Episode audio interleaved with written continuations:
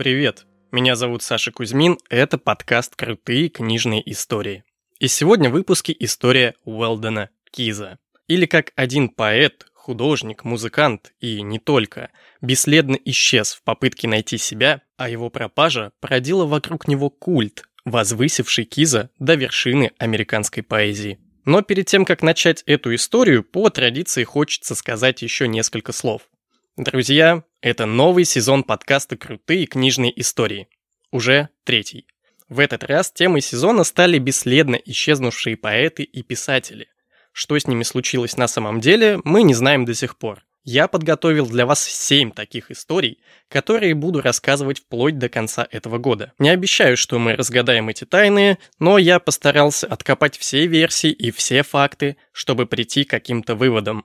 Ну а вы можете писать свои версии в отзывах, если это позволяет площадка, где вы слушаете, а также в группе ВКонтакте или Телеграм-канале. Все ссылки будут в описании. Ну а теперь к выпуску.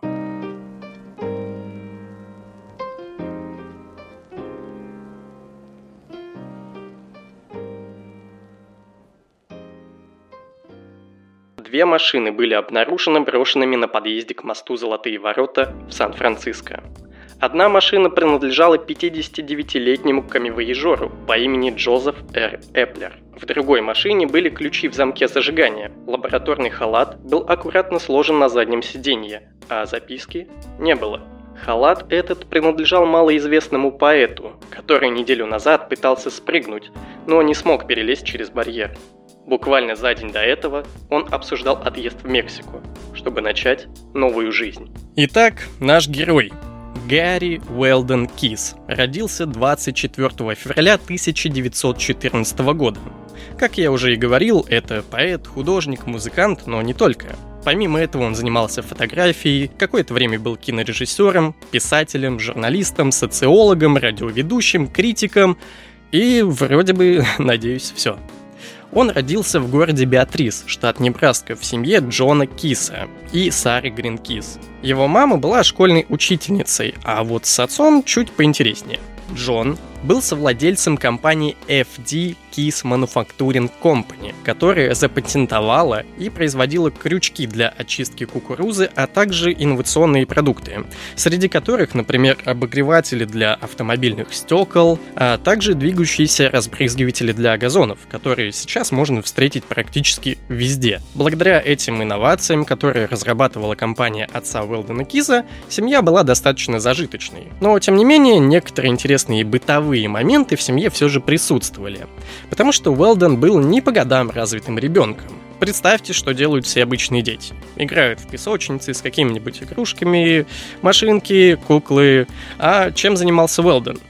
Уэлдон занимался выпуском собственных журналов, которые, насколько я понял, он просто вырезал коллажи, какие-то статьи из других журналов и собирал из этого свой собственный выпуск. Помимо этого он занимался кукольными представлениями, а также дома практиковал актерское мастерство. Родители обращались с ним как с маленьким взрослым, потому что, блин, ну, увлечения у него уже не то чтобы совсем детские, ну, что тут тянуть, так сказать. А сам Уэлдон обращался к ним строго по имени. Никаких мам, пап и кредитов кстати говоря, тоже. Но стоит учесть время, в которое взрослел наш сегодняшний герой. Мировоззрение и дальнейшие писательские особенности Уэлдена Киза были сформированы эпохой джаза и последствиями Великой депрессии. Все это сложилось в бурную смесь, о которой мы сегодня, собственно, и поговорим.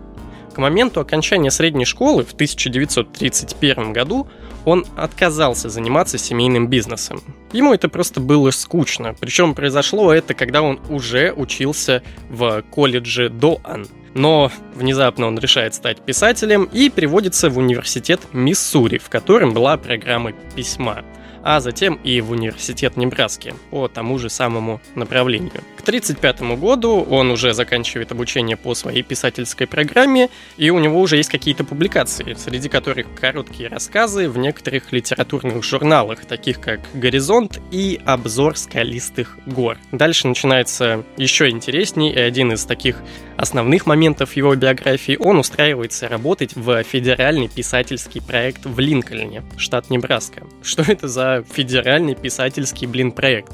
Об этом давайте чуть-чуть подробнее. Это проект федерального правительства США, как можно было понять из названия. Он был создан для обеспечения работы писателей, оставшихся без работы во время Великой депрессии. Казалось бы, при чем тут Уэлден Кис, он был слишком молод во время Великой депрессии и никогда не писал.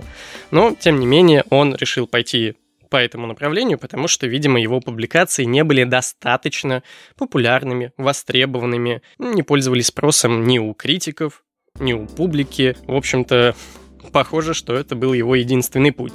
В этом самом федеральном писательском проекте работали тысячи людей, и они выпустили сотни публикаций, включая государственные путеводители, путеводители по городам, местные истории, устные какие-то сказания – этнографии и детские книги. Помимо писателей туда входили также различные безработные библиотекари, клерки, исследователи, редакторы и историки. В общем-то, на самом деле это скорее просто какая-то брошюрная работа. Ни о каком серьезном писательстве в этом федеральном проекте, конечно же, речи идти не могло. Тем не менее, Уэлден Кис пытался туда продвинуть несколько своих полномасштабных романов. Однако, естественно, их все отвергли. После этого Кис немножечко разочаровался, так сказать, в большой писательской деятельности и взялся писать стихи.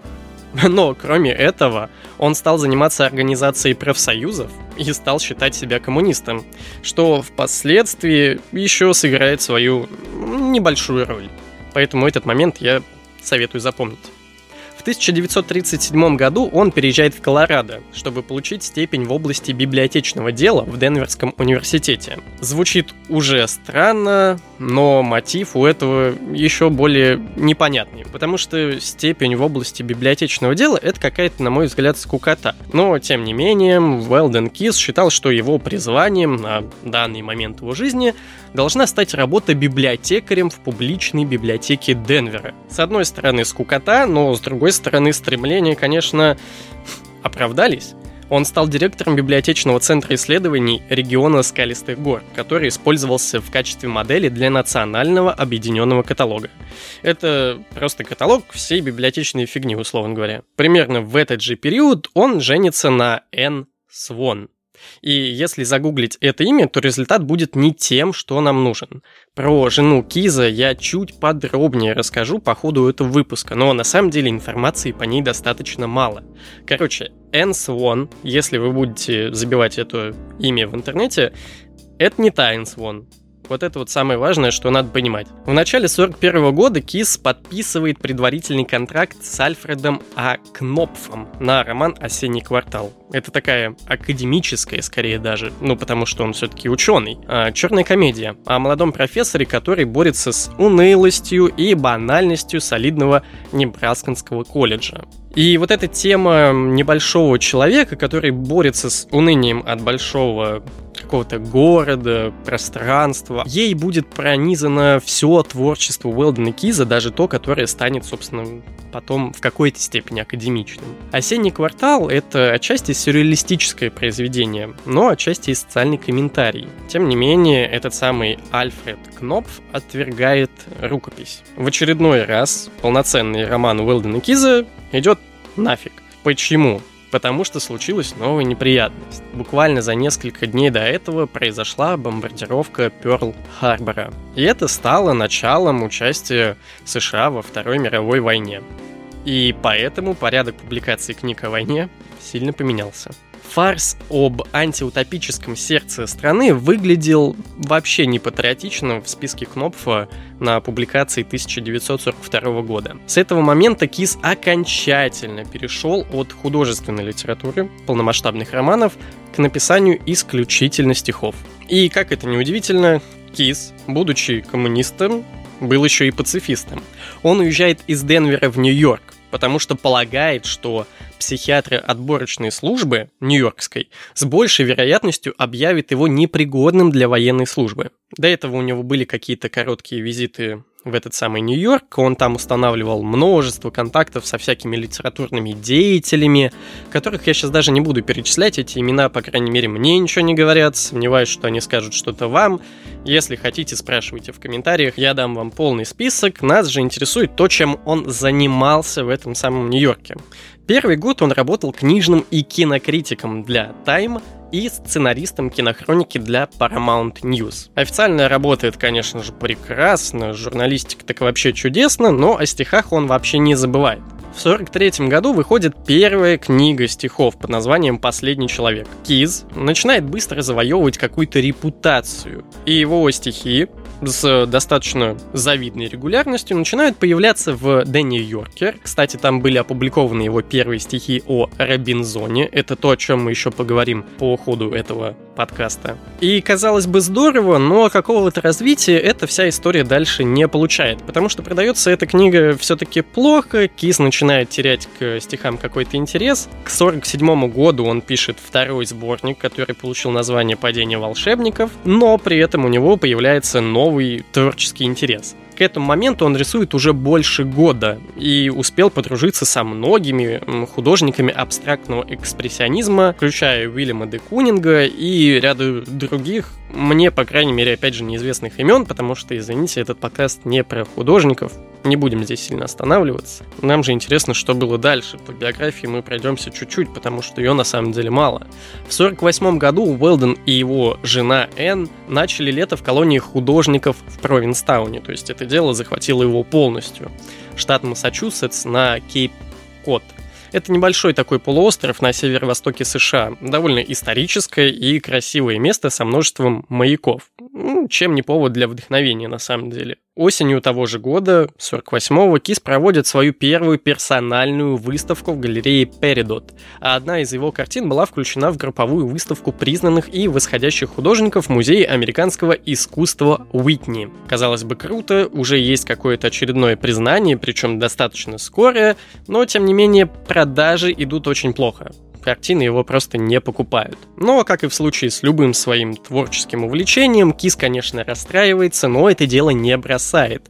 И летом 49 года он организовывает серию культурных симпозиумов в Провинстауне, так называемый форум 49. На этом симпозиуме он связывается с так называемыми Irascibles, или в переводе «вспыльчивые». Извините за мой английский. Э, это группа противоречивых художников во главе с Робертом Мазервеллом и другими какими-то видными абстрактными экспрессионистами, которые бойкотировали выставку современного искусства, спонсируемую Метрополитен музеем. В итоге Кис начал довольно активно протестовать против выбора консервативного жюри. У него, кстати, была же колонка в журнале еще, я напоминаю. Он высказал свое недовольство там, и ему это все настолько надоело, что он отдалился от этой культурной богемы, наверное, правильнее сказать. А по итогу, когда уже шло голосование жюри, он вместе со своей женой Энн был достаточно далеко. Он проехал через всю страну до Сан-Франциско к концу 1950 года. Просто взял и уехал посреди симпозиума, который он сам же организовал. Дальше он арендует квартиру в соседнем Пойнт-Ричмонде, это штат Калифорния. Кис устраивается на работу в психиатрическую клинику Лэнгли Портера при Калифорнийском университете в Сан-Франциско. И тут у вас может возникнуть вопрос. Значит, э, ученый-библиотекарь, который вроде как журналист, э, стихи пишет, э, пишет еще какие-то романы, но их никто не покупает, пишет картины, которые никто не покупает. А как он вообще попал в психиатрическую больницу как работник? А главное, нафига? Там он вместе с антропологом Грегори Бейтсоном начал снимать фильмы с данными для изучения невербальной коммуникации. При этом он продолжает писать картины, стихи, а также использовать свою пленочную камеру для создания экспериментальных фильмов вот об этой самой невербальной коммуникации. При этом у него появляется новое хобби, он начинает заниматься музыкой и пишет ее к фильму «Приключения Джимми» 1951 года режиссера Джеймса Броттона. С 1951 по 1954 Кис начинает набивать себе новые контакты, возрождать старых каких-то друзей в своих кругах общения, для того, чтобы как-то, может быть, начать зарабатывать на жизнь стихами. Это все еще его главная страсть. Но, тем не менее, ничего из этого не выходит. Все продается очень плохо, если продается вообще. Это начинает сильно беспокоить Уэлдона Киза, и он начинает сотрудничать с джазовым кларнетистом Бобом Хелмом 1953 году. Они работают над балладами и факельными песнями. Это песни про безответную любовь. Здесь стоит сделать одну важную ремарку. Хоть семья Уэлдона Киза и была достаточно богатой, как мы помним, он отказался от ведения бизнеса. Но думать о своих предприятиях как о бизнесе он никогда не переставал. Поэтому в любой своей какой-то творческой, наверное, выразительности он искал способ э, заработать денег. Продавать стихи, продавать романы, продавать картины, чтобы музыка приносила деньги. Все всегда было зациклено на этом коммерческом успехе. И его, конечно же, каждый раз это сильно ранило когда ничего из этого, как коммерческое предприятие, не начинало работать. В итоге теперь он уже вкладывает множество времени, сил и собственных средств в музыку, которая, тем не менее, не окупается. Но он находит время для того, чтобы создавать коллажи, которые, кстати, стали достаточно известными. Правда, уже чуть позже. И, наверное, кстати, эти коллажи я выложу в телеграм-канале, а также в группе ВКонтакте, как дополнительные материалы, так что переходите по ссылкам, все будет там. Эти самые коллажи, кстати, приносят ему какой-то успех. У него состоялось аж два персональных шоу в Нью-Йорке, а также еще одно шоу в Сан-Франциско, включая впечатляющую, как говорят, инсталляцию в Калифорнийском дворце почетного легиона. И при этом не стоит забывать, что он ведет еще какую-то, ну, как он считает, научную работу в психиатрической больнице он меняет свою пленочную кинокамеру на фотоаппарат и начинает делать фотографии которые должны будут впоследствии проиллюстрировать книгу под названием «Невербальная коммуникация». Книга эта, кстати, вышла в 1956 году, и он написал ее вместе с Юргеном Рюшем, психиатром и семиотиком. Многие из этих фотографий скорее даже не документальные, а художественные, но, тем не менее, какие-то научные данные из них можно получить. И, как это ни странно, одна из самых главных публикаций Уэлдена Киза в большой, так сказать, литературе была именно вот такой. Он был фотографом для научной книги по невербальной коммуникации. Да, с художественными фотографиями, а не научными скорее. Но, тем не менее, его имя оказалось на обложке книги. Вот такой вот парадокс. И вот у нас есть человек, который поэт, художник, музыкант, фотограф, он еще был режиссером, потому что снимал вот эти документальные штуки, журналист, критик, да бог его знает кто еще, все успевает, ничего особо не приносит успеха и творческого удовлетворения. И вот это вот все в купе подталкивает нас к развязке – но перед тем, как мы перейдем к основной части этого выпуска, надо сказать еще один важный момент, который тоже сыграл не последнюю роль в дальнейшей судьбе Уэлдена Киза. В 1954 году он расстается со своей женой Энн Свон. Причина этого развода достаточно банальна. Ее алкоголизм привел к психотическому эпизоду, вызванному просмотром по телевизору слушаний армии и Маккарти. Про Маккарти вы уже хорошо знаете, если слушали второй сезон подкаста. Если нет, то настоятельно рекомендую потом вернуться к нему, но для тех, кто пропустил, расскажу вкратце. Сенатор Маккарти — это ярый антикоммунист, который устроил охоту на ведьм во всей стране. У него были огромные списки из людей, которых он считал либо коммунистами, либо сопереживающими им. А тогда в США очень сильно раздувалась вот эта вот красная угроза, и настроение общественности было соответствующим. Сначала Маккарти докопался до Госдепартамента. Там он нашел аж 203 кандидатов для своего списка. А потом добрался и до армии. Армию это, конечно, не устроило, и начались судебные слушания, которые и транслировались по телевизору. Само собой, риторика Маккарти была очень жесткой. И, как мы помним, Уэлден Кис, наш герой, в определенный момент стал считать себя коммунистом. Соответственно, до него руки сенатора рано или поздно все равно доберутся. По крайней мере, так считала Энн Свон, жена Уэлдена Киза. Она начала сильно пить, и выпивка эта была приправлена вот этой вот самой паранойей. Плюс ко всему, национальное настроение, вот эта вот охота на красную угрозу, тоже затронуло ее психическое состояние. Она начала утверждать, что их телефон прослушивается, а возле дома скрываются агенты ФБР. Может быть, конечно, в этом и есть доля истины, но мы об этом не знаем. Единственное, что мы знаем здесь достоверно, это про ее алкогольную зависимость. И вот здесь хочу привести достаточно большую цитату самого Уэлдена Киза. Около 8 или 9 месяцев назад она выпила больше, чем ты, я, Малкольм Лоури и Талула Бенкхед вместе взятые. Две ночи приятный доктор медицины по соседству колол ей дозу аметала натрия, и время от времени у нее бывали моменты просветления. Наконец, во вторник утром я связался с одним из немногих местных психиатров, способных реально помочь в таких случаях. И она наконец согласилась записаться в клинику Лэнгли Портер. Там она значительно поправилась, но ушла вопреки совету через три недели. Сейчас мы в разводе, и она дала согласие на развод, и я надеюсь, что с ней все будет в порядке. Мы были женаты 16 лет, и многое из этого было не так уж хорошо. Собственно, что мы имеем? Энс Вон кладут в лечебницу. Кис с ней разводится. Примерно в это же время выходит и его последняя книга под названием «Стихи», 1947-1954 годы. Затем он сосредотачивается на организации музыкального ревю Pick Up The Pieces, которая в конечном итоге стала гораздо более сложной площадкой для литературного, так сказать, бурлеска под названием Poets Follies, премьера которого состоялась в январе 1955 года.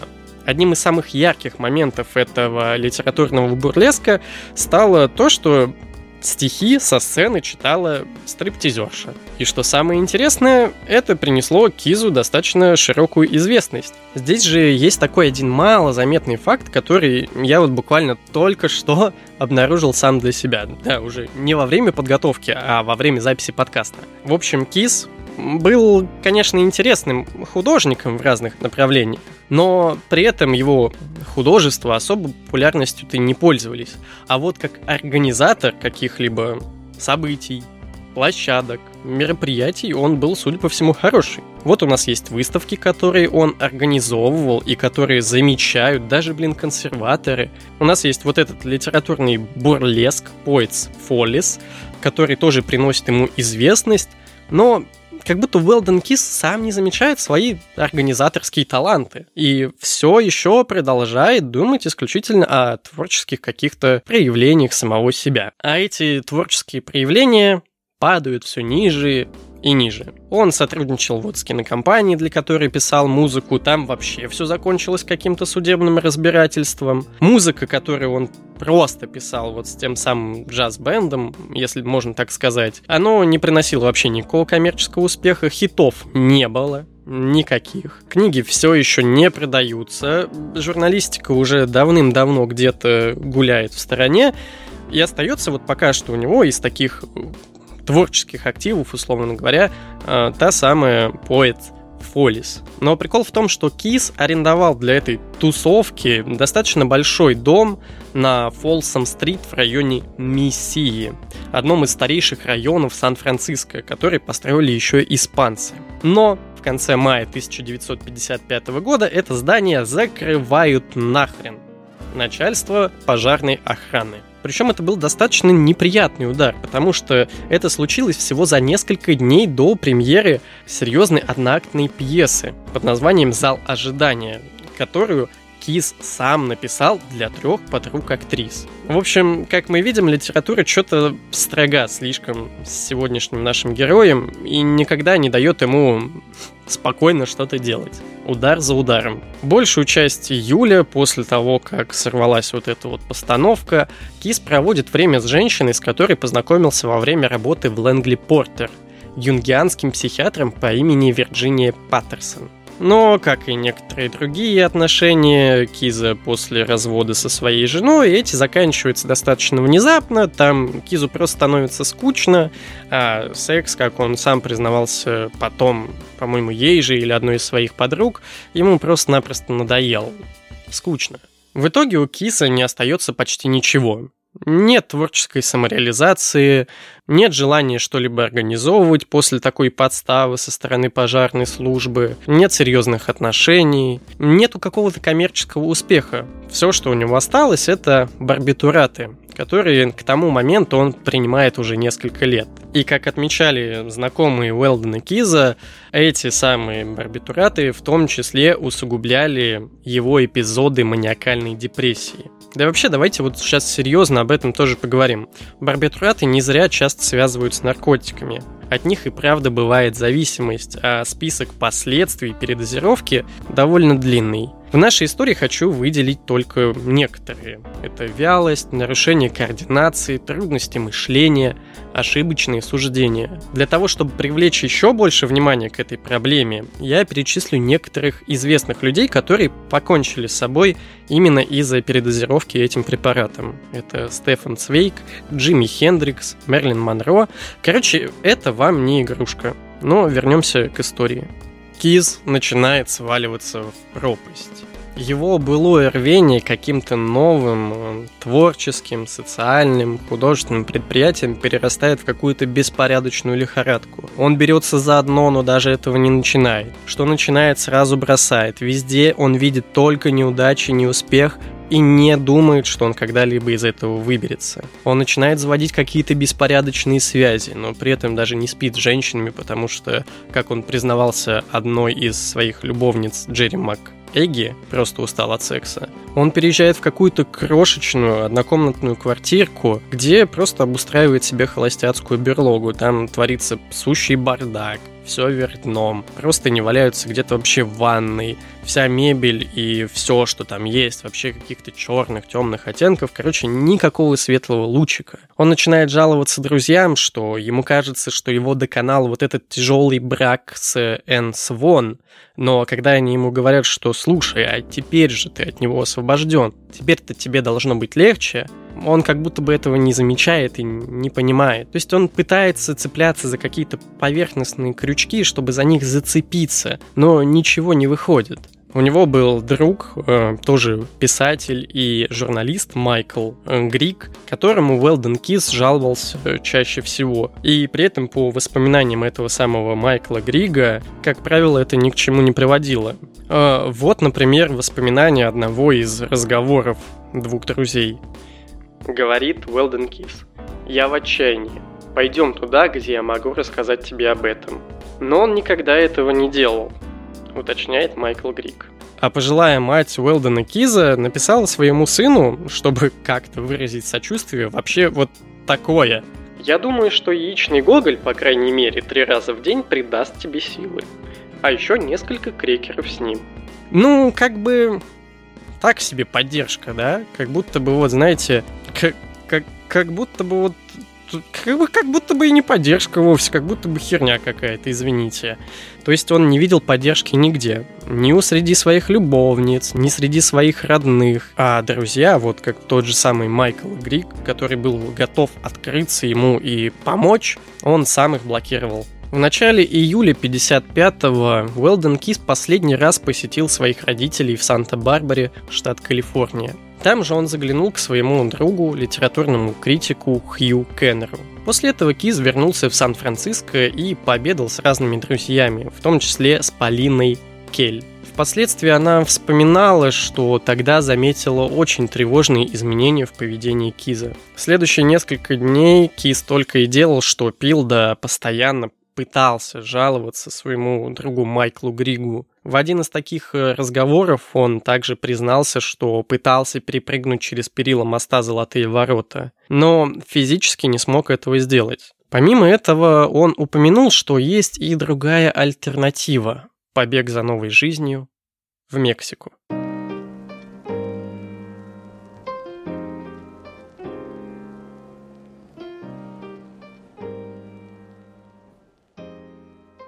Вечером 17 июля 1955 года Киз вернулся в свой дом в районе Марина. Что происходило с ним дальше, остается загадкой и до сих пор. Все, что мы знаем, это то, что ему позвонил Майкл Грик, который предложил Кизу некоторую работу, на что тот отказался. Сам же Киз позвонил своей подруге Джанет Ричардс, ища ее компании. Но та была в этот момент далеко. 19 июля 1955 года полиция Сан-Франциско обнаружила Плимут Совой 1954 года выпуска на северной стороне моста «Золотые ворота». Дорожный патруль сообщил, что в машине, принадлежащей Уэлдену Кису, были обнаружены ключи в замке зажигания. Как только об этом узнал Майкл Грик, он взял еще одного друга Уэлдена Киза, Адриана Уилсона, и они вдвоем отправились на обыск квартиры пропавшего поэта. Там они нашли кота по кличке Одинокий и пару красных носков в раковине. При этом бумажник, часы и спальный мешок пропали вместе с Уэлдоном. То же самое произошло и с его сберегательной книжкой, хотя баланс, составлявший более 800 долларов, оставался в банке прежним. Предсмертной записки нигде не было. Самое загадочное – это предыдущий день, понедельник, 18 июля, потому что никто его тогда не видел. Как я уже говорил, все, что мы знаем, это несколько телефонных звонков. Первый человек, которому позвонил Уэлден Киз 18 июля, стала та самая Джанет Ричардс, чью компанию он искал. Но в момент этого звонка Джанет уже направлялась к двери своего дома, чтобы отправиться в аэропорт забрать свекровь. Они успели поговорить. «Дела очень плохи», — сказал Киз. «Я могу поехать в Мексику». Но Ричардс было не до этого. Она была слишком занята другими делами для того, чтобы понять и предложить какую-то помощь. И да, это может прозвучать несколько грубо, но вот что потом сама Ричардс говорила об этой ситуации. «Я чувствовал себя убийцей».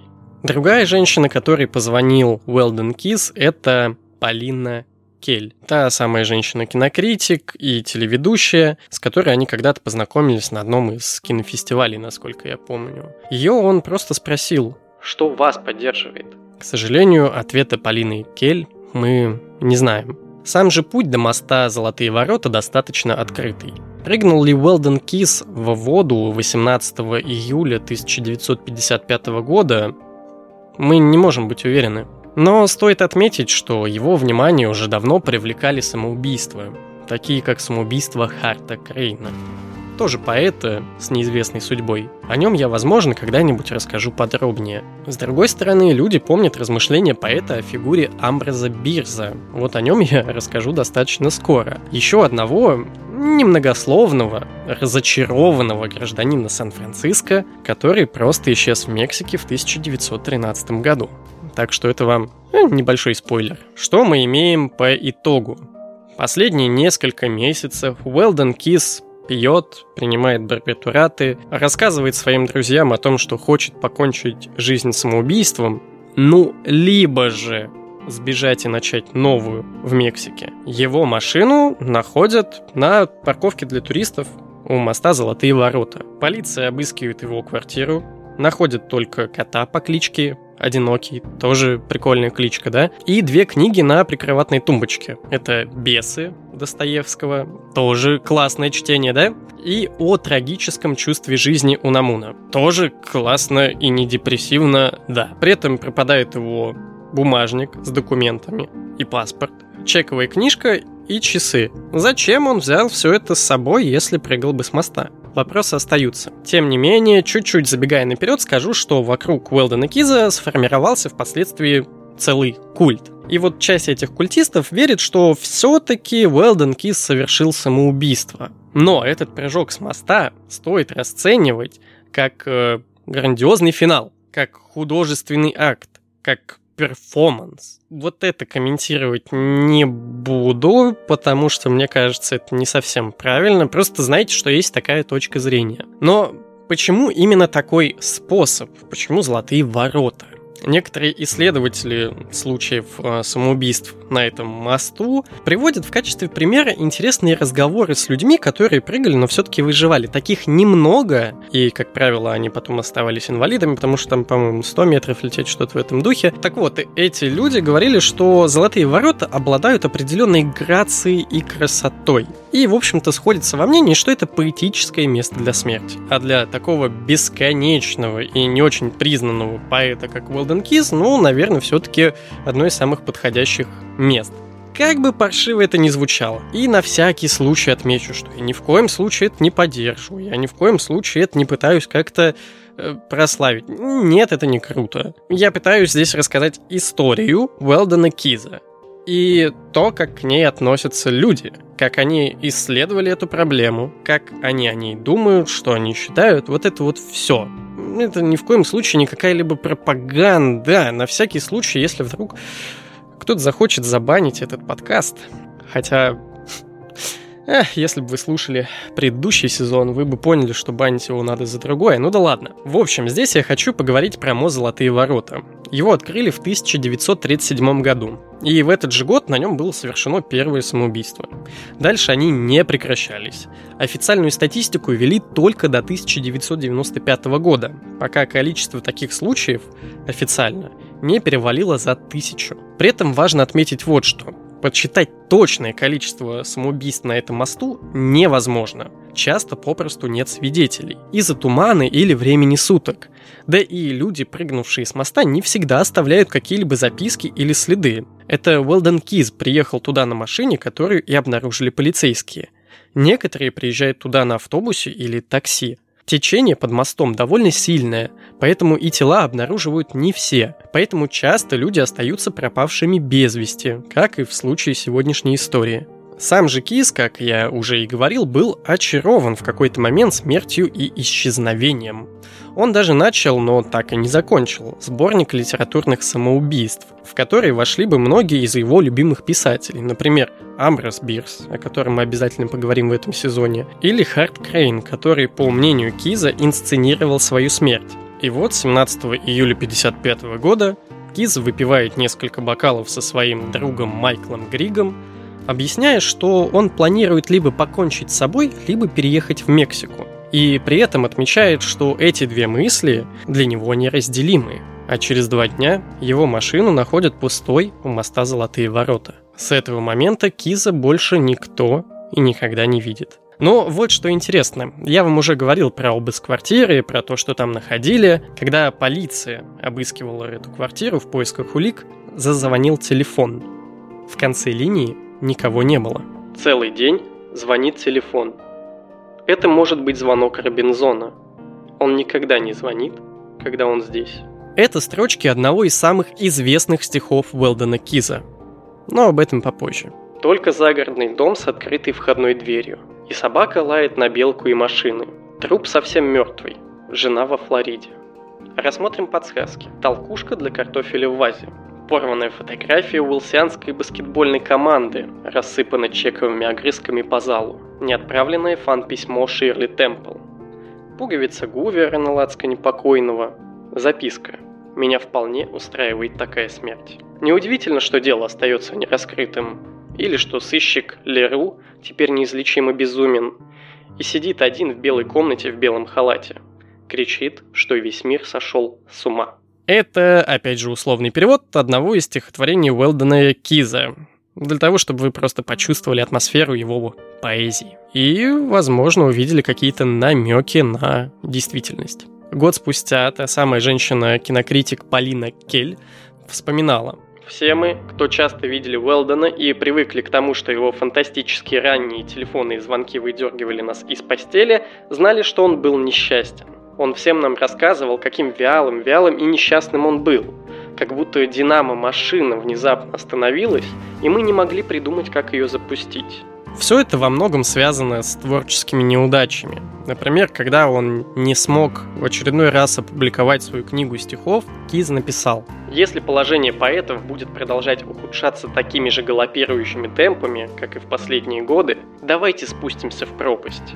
Это будет не совсем ужасная пропасть, в ней будет много прелестного и хорошего, только никаких поэтов.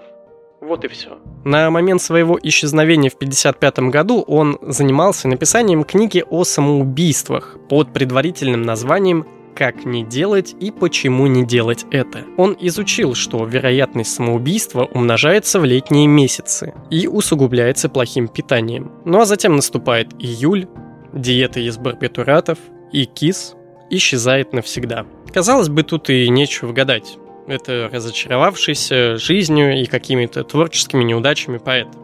Мост «Золотые ворота», грандиозный финал, все сходится. Но следы, которые он оставил, были довольно странными. Свои красные носки он замочил в раковине. При этом заплатил последний взнос за свою машину. А его паспорт, спальный мешок, чековая книжка, часы – все это пропало. Не говоря уже о том, что он всегда при разговорах упоминал побег в Мексику как альтернативу самоубийству. Возможно, именно исходя из этого, либо почему-то еще, его бывшая жена Энн Свон была непреклонна в вопросе прыжка Уэлдена с моста. Она считала, что он не мог этого сделать. И в итоге с 1955 года Уэлдена Киза неоднократно видели. Однажды в Мексике с блондинкой на руках, куда он и собирался отправиться.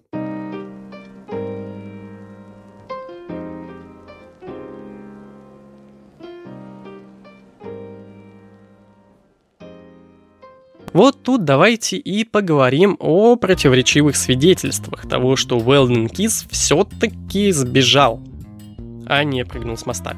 Поэты Дана Джоя и Джеймс Рейдель, когда узнали о Кизе, начали восстанавливать его жизнь. Рейдель в конце своей биографии цитирует заманчивый отчет одной женщины по имени Тони Барретт, которая маленькой девочкой знала Киза. Она говорит, что снова видела его в Новом Орлеане с блондинкой на руках в 1962 году. А телевизионный документальный фильм BBC о Кизе, показанный в 1993 включал интервью с писателем Питом Хэмиллом, который пил с незнакомцем в Мексике. И тот позже утверждал, что он был Уэлденом Кизом. То есть, да, есть и такая альтернативная версия, что Уэлден Киз все-таки нашел себе новую любовь, Вместе с ней отправился в Мексику и даже побывал в США после своего исчезновения. Есть, конечно, еще и супер странная, уже творческая версия того, что случилось с Уэлденом Кизом. Она как раз-таки возникла после того, как вокруг него начал формироваться культ. И она гласит такую фигню, что Уэлден Кис был знаком с вампирами и на самом деле отказался им быть и просто где-то помер в безызвестности. В общем, это рассказ Питера Кроутера 1995 года под названием «Слишком короткая смерть». Главный герой этого рассказа Дэвид Макдональд, знаменитый поэт-экспериментатор, предпринявший широко разрекламированные поиски Уэлдена Киза. После года очевидных неудач в поисках поэта, Макдональд возвращается в родной город Уэлдена, Беатрис, штат Небраска, где встречает мужчину средних лет, который выглядит как кинозвезда конца 50-х, начала 60-х годов – Именно так, кстати, одевался и выглядел Уэлден Кис. Красивый незнакомец носит спортивный пиджак в клетку, Оксфорд на пуговицах с галстуком в красно-зеленую полоску и сильно начищенные шотландские туфли. Но многие ценители поэзии Уэлдена Киза как раз-таки в этом описании узнают образ Робинзона, главного героя главных стихотворений Уэлдена Киза. Но дальше события в рассказе развиваются еще интереснее. Этот самый загадочный, уставший незнакомец оказывается вампиром. Макдональд, который, я напоминаю, ищет Уэлдена Киза, начинает строить какие-то параллели и понимает, что многие кажущиеся загадочными образы в стихах о Робинзоне имеют буквальный смысл, когда применяются к вампиру. Этот самый вампир Робинзон говорит, что Киз умер на самом деле совсем недавно а также делится личной историей про свою 50-летнюю дружбу с этим поэтом, включая реальную историю инсценированного самоубийства Киза и последующих путешествий поэта. Ну и в конце Робинзон признается Макдональду, что предлагал Кизу присоединиться к нежити. Однако как сказал ему Уэлден Кис, вампиризм — это не то бессмертие, которое привлекает поэта.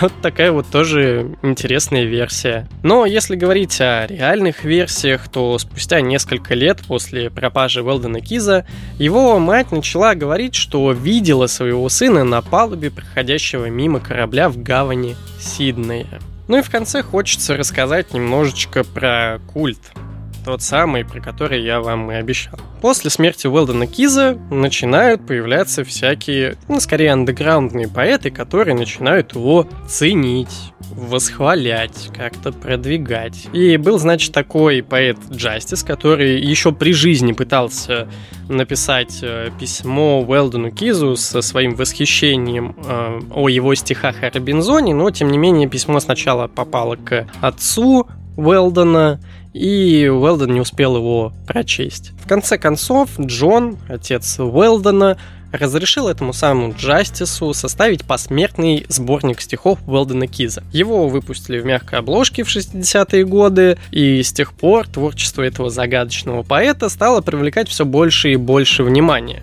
Дошло до того, что в конце 80-х и начале 90-х те самые поэты Дана Джоя и Джеймс Рейдель восстановили и привлекли внимание к художественной, документальной и визуальной литературе Киза. Они туда стали пихать всякие эссе, всякие письма, всякие рассказы, конечно же, стихи, критические статьи, много чего такого, и в итоге стало появляться огромное количество новых и новых книг про Уэлдона Киза. При этом внимание перекинулось еще и на картины и коллажи, которые начали показывать на крупных ретроспективах. О нем узнал даже Иосиф Бродский, который, кстати, написал вот такую оценку. В его стихах нет ни бессвязной ностальгии по какому-то душевно приятному прошлому, ни пусть даже смутно намеченных возможностей будущего. Все, что у него было, это подарок, который не нравился его музе. И в конечном итоге не ему самому. Иными словами, его поэзия – это поэзия здесь и сейчас, от которой нет выхода, кроме самой поэзии. И все же, несмотря на все, что он сказал о настоящем, его язык удивительно ясен и прямолинеен, а формальные аспекты его стихов удивительно консервативны. Очевидно, Кис не чувствовал необходимости аритмии столь ощутимой среди своих менее запоминающихся сверстников, не говоря уже о преемниках. Но главное, что, конечно же, ценится в творчестве Уэлдена Киза, это четыре стихотворения о Робинзоне, которые вышли в период с 1944 по 1949 год. Это Робинзон, аспекты Робинзона, Робинзон дома и отношение к Робинзону. И вот конкретно эти стихи ценятся молодыми, скорее даже андеграундными поэтами, сильнее всего. Критики долгое время как будто игнорировали творчество Уэлдена Киза. Но в конечном итоге все дошло до того, что, как однажды отметил тот самый Джастис, сделавший первый сборник посмертный стихов Уэлдена Киза, его признали одним из трех или четырех лучших представителей своего поколения. И вот тот самый культ поклонников Уэлдена Киза как раз-таки формировался в тот период, когда молодые поэты, андеграундные, его превозносили, его тиражировали, его восхваляли, а критики упорно игнорировали. И вот это противостояние привело к тому, что ты либо считаешься уже, условно говоря, культистом, который просто в какую-то чушь верит, либо ты нормальный человек и просто не обращаешь на это внимания. Но культисты в этот раз победили, как ни странно. Ну и в самом конце хотелось бы закончить словами того, кто, собственно, всю эту бучу-то и начал. Дональда Джастиса, составителя первого сборника стихов Уэлдена Киза. Если вся его поэзия может быть прочитана как отрицание ценностей современной цивилизации, а я считаю, что это возможно, то исчезновение Киза становится таким же символическим актом, как бегство Рэмбо или самоубийство Крейна.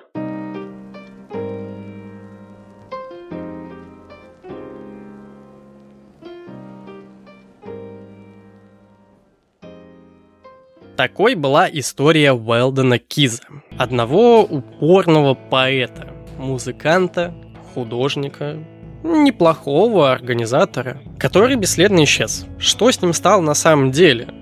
Это загадка. С одной стороны, у нас есть более-менее официальная версия, которая гласит, что он пропал без вести. О том, что у Уэлдена Киза была депрессия, спровоцированная барбитуратами, разводом с женой, творческими неудачами, неудачами в плане коммерции какой-то. И все вот это в купе привело его к прыжку с моста «Золотые ворота». Грандиозный финал или символический акт, как говорил Дональд Джастис. Ну, а с другой версии у нас есть показания какой-то женщины, которая видела его в Новом Орлеане. У нас есть слова матери Киза о том, что она видела его в порту Сиднея. У нас есть документальный фильм, где какой-то мужик утверждает, что пил с ним в баре. У нас есть отчаянная убежденность жены Уэлдона о том, что он не мог совершить самоубийство. А еще у нас есть странный телефонный звонок в доме при обыске, пропажа кошелька, паспорта, часов. Что ж, аргументов для первой и второй теории достаточно много. Аргументов про то, что он был знаком с вампиром, конечно, мало, но это мы всерьез и не рассматриваем. В какую из них верить? Я, честно говоря, не знаю. Хотелось бы верить, что 18 июля 1955 года Уэлден Кис начал новую жизнь и прожил ее счастливо. Но так ли это на самом деле?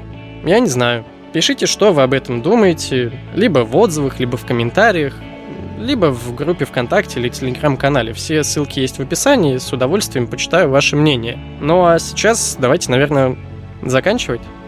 Сейчас будут неудачные дубли и послесловия. Ну а сегодня на этом все. До новых встреч через две недели с новой крутой книжной историей.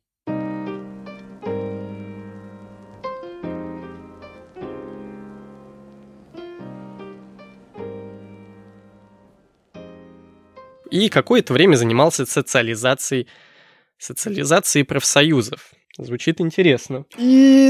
Итак, это традиционное послесловие. Что ж, третий сезон стартовал. На две недели позже, чем было заявлено изначально. Давайте сейчас вот об этом поговорим в самом начале. Я хочу объясниться, почему так вышло. Изначально этот эпизод должен был выйти 5 сентября – то есть в первый вторник этого месяца. Но перенесся на две недельки, потому что по плану этот сезон должен был длиться вплоть до конца ноября. А я подумал, что оставлять вас без полноценной истории в декабре, когда куча всяких поездок, суета и все остальное, не то чтобы хочется. Хочу, чтобы вы услышали реально классную историю, которую я приготовил напоследок в декабре когда будете заняты какой-то новогодней суетой. Вот. Поэтому было решено просто сдвинуть на две недельки вперед. Таким образом, и в декабре вы услышите эпизод. И еще один бонусный будет, где мы просто поговорим не о самих историях, а об этом подкасте. Я вам чуть-чуть инсайдов накину. Вот. Надеюсь, вы не сильно расстроились. Но в любом случае, блин, я так соскучился, прикиньте, я даже разучился записывать. Мне кажется, я разогнался только где-то спустя час записи. Не знаю, во сколько превратится итоговый материал, минут, наверное, в 45-50. Или я сейчас опять наболтаю после послесловия минут на 20, и все выльется в полтора часа, но давайте не будем об этом. Я соскучился, отвык. Надеюсь, что вы соскучились. И не так уж отвыкли, как я, например. Нас ожидает 7 крутых историй. То есть а, ожидает еще 6. Это была первая. И вторая, сразу закину вам небольшую удочку, она достаточно известная. Про нее много True Crime видосов, возможно, и подкастов. Так что, может быть, я откопаю что-то новое, может быть, нет, не знаю, посмотрим. Но рассказать ее все-таки хочется, потому что она очень хорошо подходит теме этого сезона.